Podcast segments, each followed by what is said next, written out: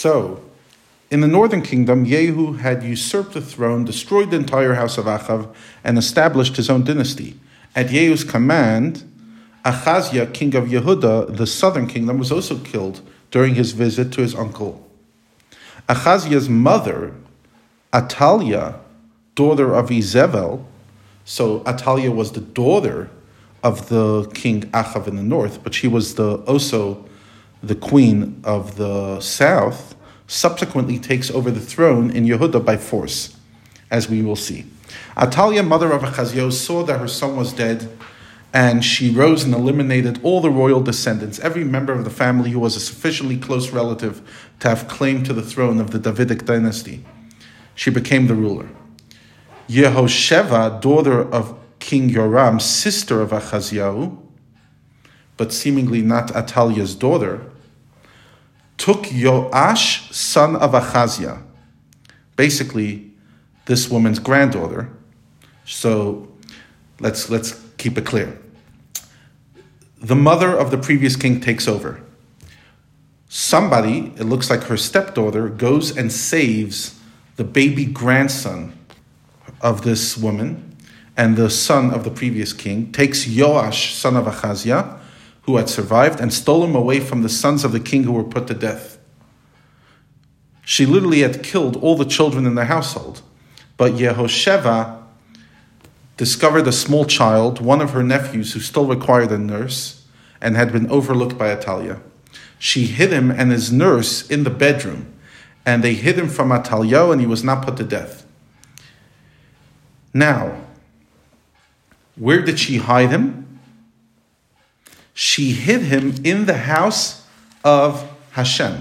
According to the commentaries, she hid him in the Holy of Holies.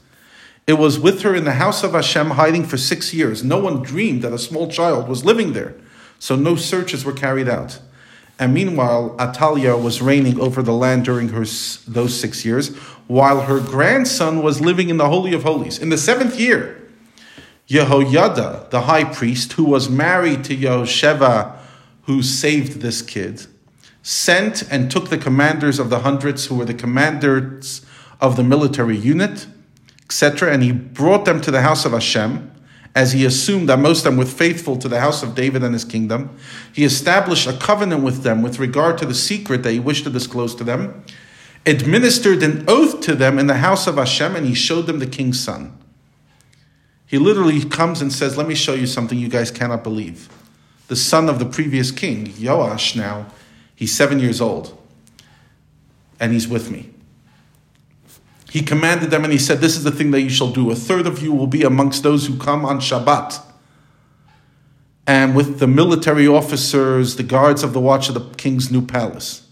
So, in other words, a third of you will be amongst those who come here on Shabbat. Another third of you will be entering at the Sur gate, so that it is not obvious that the entire army is coming, in order to delay any recognition of rebellion on the queen's part. And another third will be at the gate behind the runners, where the king would enter the temple from his palace, and the guard would enter before him. You'll keep watch of this house diligently. The temple shall be watched with a guard at every location at all times. The latter two groups should include all those who are amongst the Kohanim and Leviyim, scheduled to be leaving on Shabbat, and they shall remain and keep the watch of the house of Hashem for the king. Basically, you're going to watch over this young little boy, Yoash. You shall surround the king around, each man with his weapons in his hands. Anyone who does not belong to these groups, who comes into the ranks of the guards, will be killed. Be with the king in his going and comings, wherever he needs to go.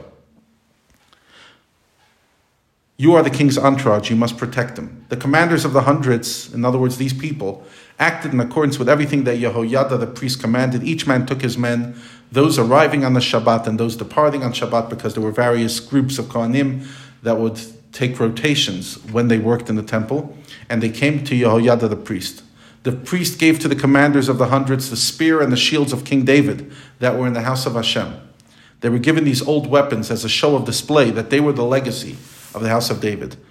The runners stood as one unit, each man with his weapon in his hand, one next to the other, from the right side of the house to the left side of the house, by the altar and by the house around the king. The high priest brought out the son of the king. he placed him upon the he placed upon him the crown and a Torah scroll. And they crowned him king in an official ceremony, and they anointed him by the anointing oil. And everyone clapped and said, Yechi Melech, long live the king. Atalia, the queen, heard the sound of the uniformed, the infantry marching and the sound of the cheering people, and she came to the people, to the house of Hashem. She looked, and behold, the young king was standing on the platform in the house of Hashem in accordance with the royal protocol. And the commanders and the trumpets were by the king, and all the people of the land, the representatives of the people, were rejoicing and sounding the trumpets. She grasped the meaning of the scene. She rent her garments and she screamed, Kesher, Kesher, conspiracy, conspiracy. No one supported Atalia as Yoyada had already brought down the, over the entire organized guard of the house to his side.